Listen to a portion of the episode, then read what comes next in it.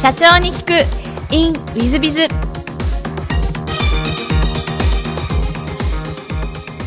本日の社長に行く。In ウィズビズは株式会社 A ドット代表取締社長伊達昭弘様です。まず経歴をご紹介させていただきます、えー島根県生まれで、えー島根の高校を卒業後、えーアーバンネット南十字社入社。その後ワイズインテグレーション入社。そしてアップクオリティ入社後、えー株式会社 A ドットを設立。えーその後2019年3月にマザーズに上場されている上場企業の社長様でいらっしゃいます伊達社長様よろしくお願いいたしますよろしくお願いします。えーまず最初のご質問ですが、えっと、島根ご出身ということで小学校中学校時代はどんな少年だったなんとそうですね。小学校、中学校はえっ、とずっとバスケットをやってまして、で結構一生懸命やってて、小学校は多分副キャプテンとかだったんですけど、まあ中学校はキャプテンで、あのバスケ少年でしたね。あの勉強はあのそんなに好きじゃなくて、どっちかというと体を動かす方が好きっていうようなあの少年ですね。はい。じゃあ結構運動神経もよろしくって運動神経だけは良くて、はい、運動神経は良かったですね。なるほどはいはい。高校は、えっと、松江東高校ということで、そうはいあのご入学されていらっしゃいますが高校時代はどんなことをしてですね、あの引き続きバスケ少年でしてあの高校一応進学校だったんですけどまあ本当に勉強もあんま好きじゃなかったので基本的にはバスケをしに高校に行くみたいな。で一応高校はあのキャプテンでであのインターハイにもあの島根県まあ島根県なんですけど代表としてあの出出ましたね。はい。じゃあ本当にお上手だったということですねそうですね。バスケだけはバスケっていうか運動だけはできましたね。はいなるほど、はい。でその後高校出てそのまま東京に出てきてアルバイトというふうなご経歴をお聞きしてるんですけども、進学校だとあの大学行こうとかはあんまり思われなかったんですか？そうですね、あの僕、男3人兄弟の末っ子で、であの兄貴2人は一応、まあ、都都内都内というか、横浜国立大学と、次男の方は多摩美術大学みたいな、まあ、そこそこ、なんかそういったちゃんとした学歴をで出ていったんですけど、なんか僕の親父があのあの自営業のカメラマンやってまして。なんかその大学行ってる兄貴たちを見てなんかすごい遊んでるだけだなっていうふうに見えてたのでいや自分はなんかその手に職をつけてあの行きたいなと思ってあのなんかもともと多分なんか美容師とかの専門学校にあの内定内定というかまあ決まってたんですけどなんか秋口高3の秋口ぐらいに親父がいきなり呼び出してきてちょっとお金がないから進学させるの厳しいんだよねっていう話をもらったんで。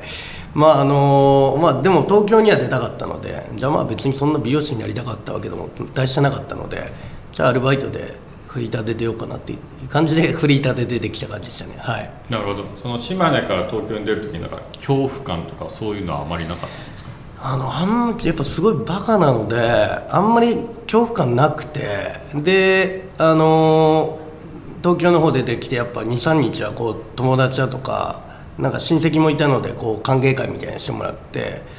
で3日目ぐらいに初めて一人で朝起きた時にあれ本当にやることないんだってその時初めて恐怖感を感じたっていう感じですね。はい。アルバイトはその出てきた後にお探しになった感じそうですね。はい。ああなるほど。ですぐ決まったもんなんですかアルバイトいやそれがアルバイトもやっぱり島根県の高卒みたいな感じでなんか今までは進学校で一応バスケもちゃんとやっててみたいな。でもなんかやっぱりすごい大したことないやつにすごく見られてなんか2つぐらいコンビニとかのバイト落ちましたね。はい、はい、なるほど。はいで受かられたのがこのアーバンネットさんにああるんですか？あえっとですねあの2年間本当にフリーターでアルバイトをやってまして一番長いのはカラオケのバイトを夜やりながらあのー掃除の清掃のバイトを掛け持ちで2年間ぐらいずっとやっててまあなんかあのーある時にあこのまま行くと普通に大学生大学行ってる同年代にこのまま行くと負けちゃうなっていうのを気づきまして。いやじゃあどうどうしたらいいんだろうっていうので、まあ、早めに社会に出るしかもう勝ち目ないなと思ったのであの、まあ、いわゆるあのネクタイしてスーツ着てみたいな会社に入ろうと思ってあのいろいろ求人誌をこう見ててでなんかそこに港区広告代理店アルバイト募集っていうのがあったのでななんかモテそうだなと思って あのアルバイトの募集であの入ったっていう感じですね、はい。えっと、フリーター生活はそうそう12年ぐらい。2, 2年ちょっとですね。2年ちょっとですか、なるほど。で、まあ、広告代理店を選ばれてあ、まあ、モテるという話もございましたが じゃあその頃はやっぱりモテてらっしゃったいやいやあのモテたいっていうだけで、はい、あのもモテるように頑張ってた感じですね、はい、広告代理店を選ばれた理由って何かあられたんですか？なんかよよくよく考えていくと親父がカメラマンでその島根の広告代理店の人たちとよく働いててなんか結構楽しそうにやってたあの印象があったのでまあなんかあと広告代理店ってなんかちょっとその当時やっぱ花形なイメージがあったのでなんかあのそれで選んだっていう本当にあんまり理由はなかったんですけど、はい、でまあアルバイトで入ったって感じですね。はい。その後の2社も広告関そうですね、はい、あのそのアーバンネットって会社はあの当時フリーペーパーとかがすごい全盛の時代でそれのいわゆる広告営業をやってたんですけど、まあ、あのそこでまあ社会あの正社員にもしてもらってでただやっぱりちょっと紙媒体ってこれから先、まあ、インターネットもいろいろ出てきてる時代でちょちょっと未来ないんじゃないかなと思ったので。そのワイズインテグレーションって会社は一応そのサニーサイドアップっていう上場している会社のグ,、まあ、あのグループ会社だったので、まあ、より規模感がある、まあ、仕事ができるかなっていうのでそこを選んだっていう感じです。なるほど。はい。ワイズインテグレーションではどういうお仕事をされたんですか？ワイズはですねあのいわゆる大手広告代理店の下請けをやってまして、まあ、その上でなんかそのセールスプロモーションっていうあの事業の、まあ、企画提案みたいな、まあ、昔よくあったと思うんですけどあのペットボトルのまあ、ノベルティってあのすごいあったと思うんですけどああいったものを企画と製造している会社で、まあ、そういう感じのことをずっとやってました3年間。はい。それはアップクオリティさんですがアップクオリティさんではどんな仕事をされた？んですかそうですね。あのそのワイズに行った24歳の時に、まあ、会社を作ろうって決めてで25とかであのアップクオリティ入ったんですけどこのアップクオリティに入るタイミングではもうあの会社を作る上でどういったあの自分がスキルをつけなきゃいけないかなっていうところで転職の、まあ、先も選んで、まあ、56社受けてその時全部受かったんですけど、まあ、なんか最終的にやっぱこう15人ぐらいの会社だったんですねアップクオリティがやっぱそのくらいのあの規模感で、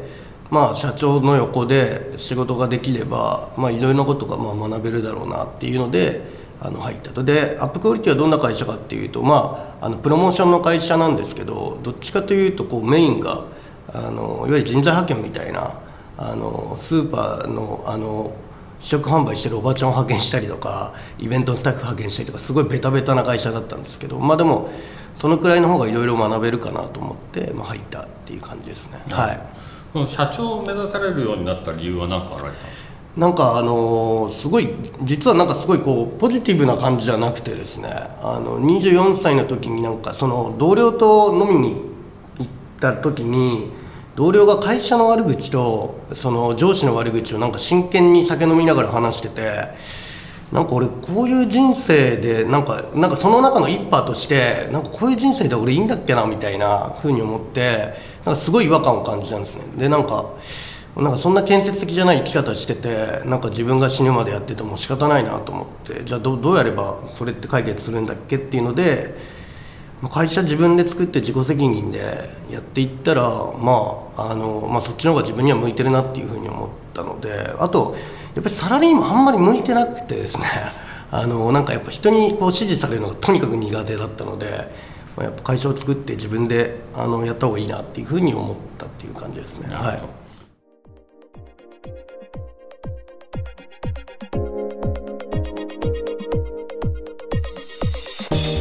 経営者を応援する社長の孤独力番外編本日の社長の孤独力番外編は2章2項の営業社員がなかなか育たないということです。まあ、ここにはあの本の中では特力な質問力を身につけさせろということを書かさせていただいております。えっと皆さん方スピン法なんて、えー学ばれた方も多いんじゃないかなと思うんですが結局営業というのはまあ本当に質問がほとんど全てですよね。えー、相手のことの関心を持ちいろんなことを聞いていって、まあ、スピン法の通り丁寧に順番通り聞いていくと相手の経営課題の、えー、それも一番優先すべきことが全部分かりそしてそれに解決策の立案して提案すると向こうが大変乗ってくるというのがいわゆるスピン法の考え方ですし我々コンサルタントの提案手法の一つです。そういう意味でいくと、えー、私たちなんかはあ商品販路販促人材、えー、お金、えー、の問題の順番で質問はしろみたいなことをよく私なんかは昔から部下たちには指導させていただいてます。なぜその順番がいいのかなで論理的に覚えさせ全員やらせるというのが私の、まあ、マネジメントスタイルといいますか研修スタイルでございました、えー、そういう意味でやっぱり質問というのはほとんど全てなんじゃないかなと思います、えー、まあ、質問をすると、えー、大変特に社長様方はいろんなお話を、えお話しいただきますし、えいろんなお話をしていただけると、え提案がこうした方がいいんじゃないかああした方がいいんじゃないかという提案も出てくるので、えまさに、えまあ、トークというよりは質問力が一番重要なんじゃないかなと私自身は思ってます。えー、ですので営業社員がなかなか育たないということはそういったあ、まあ、質問力というのをつけさせることが一番重要なんじゃないかと思いますそういう意味ではスピン法なんか勉強されるのもいいんではないかなと思いますし、えー、質問するためにはやっぱり底辺になる基礎知識というのが必要になりますので、えー、そういう意味では、え部下たちの本を読ませたり、えまたはいろんな勉強させたりということも必要なのかなと思います。えそういう意味で、え必読書なども私どもはございますので、えそういった本を読ませて、え基礎知識というのを見つけさせそして、えいい質問ができるようにしていくというのが、え皆さん方のやるべきことなんではないかなと思ってます、えそうするといいトークをしゃべる営業マンだからとして売れるんではなくいい質問をするから売れていくということで割と若い方でもできるんじゃないかというふうに思っております、えー、ぜひ良い営業マンをお育ていただければと思います、えー、本日の社長の孤独の番外編はここまで。また来週。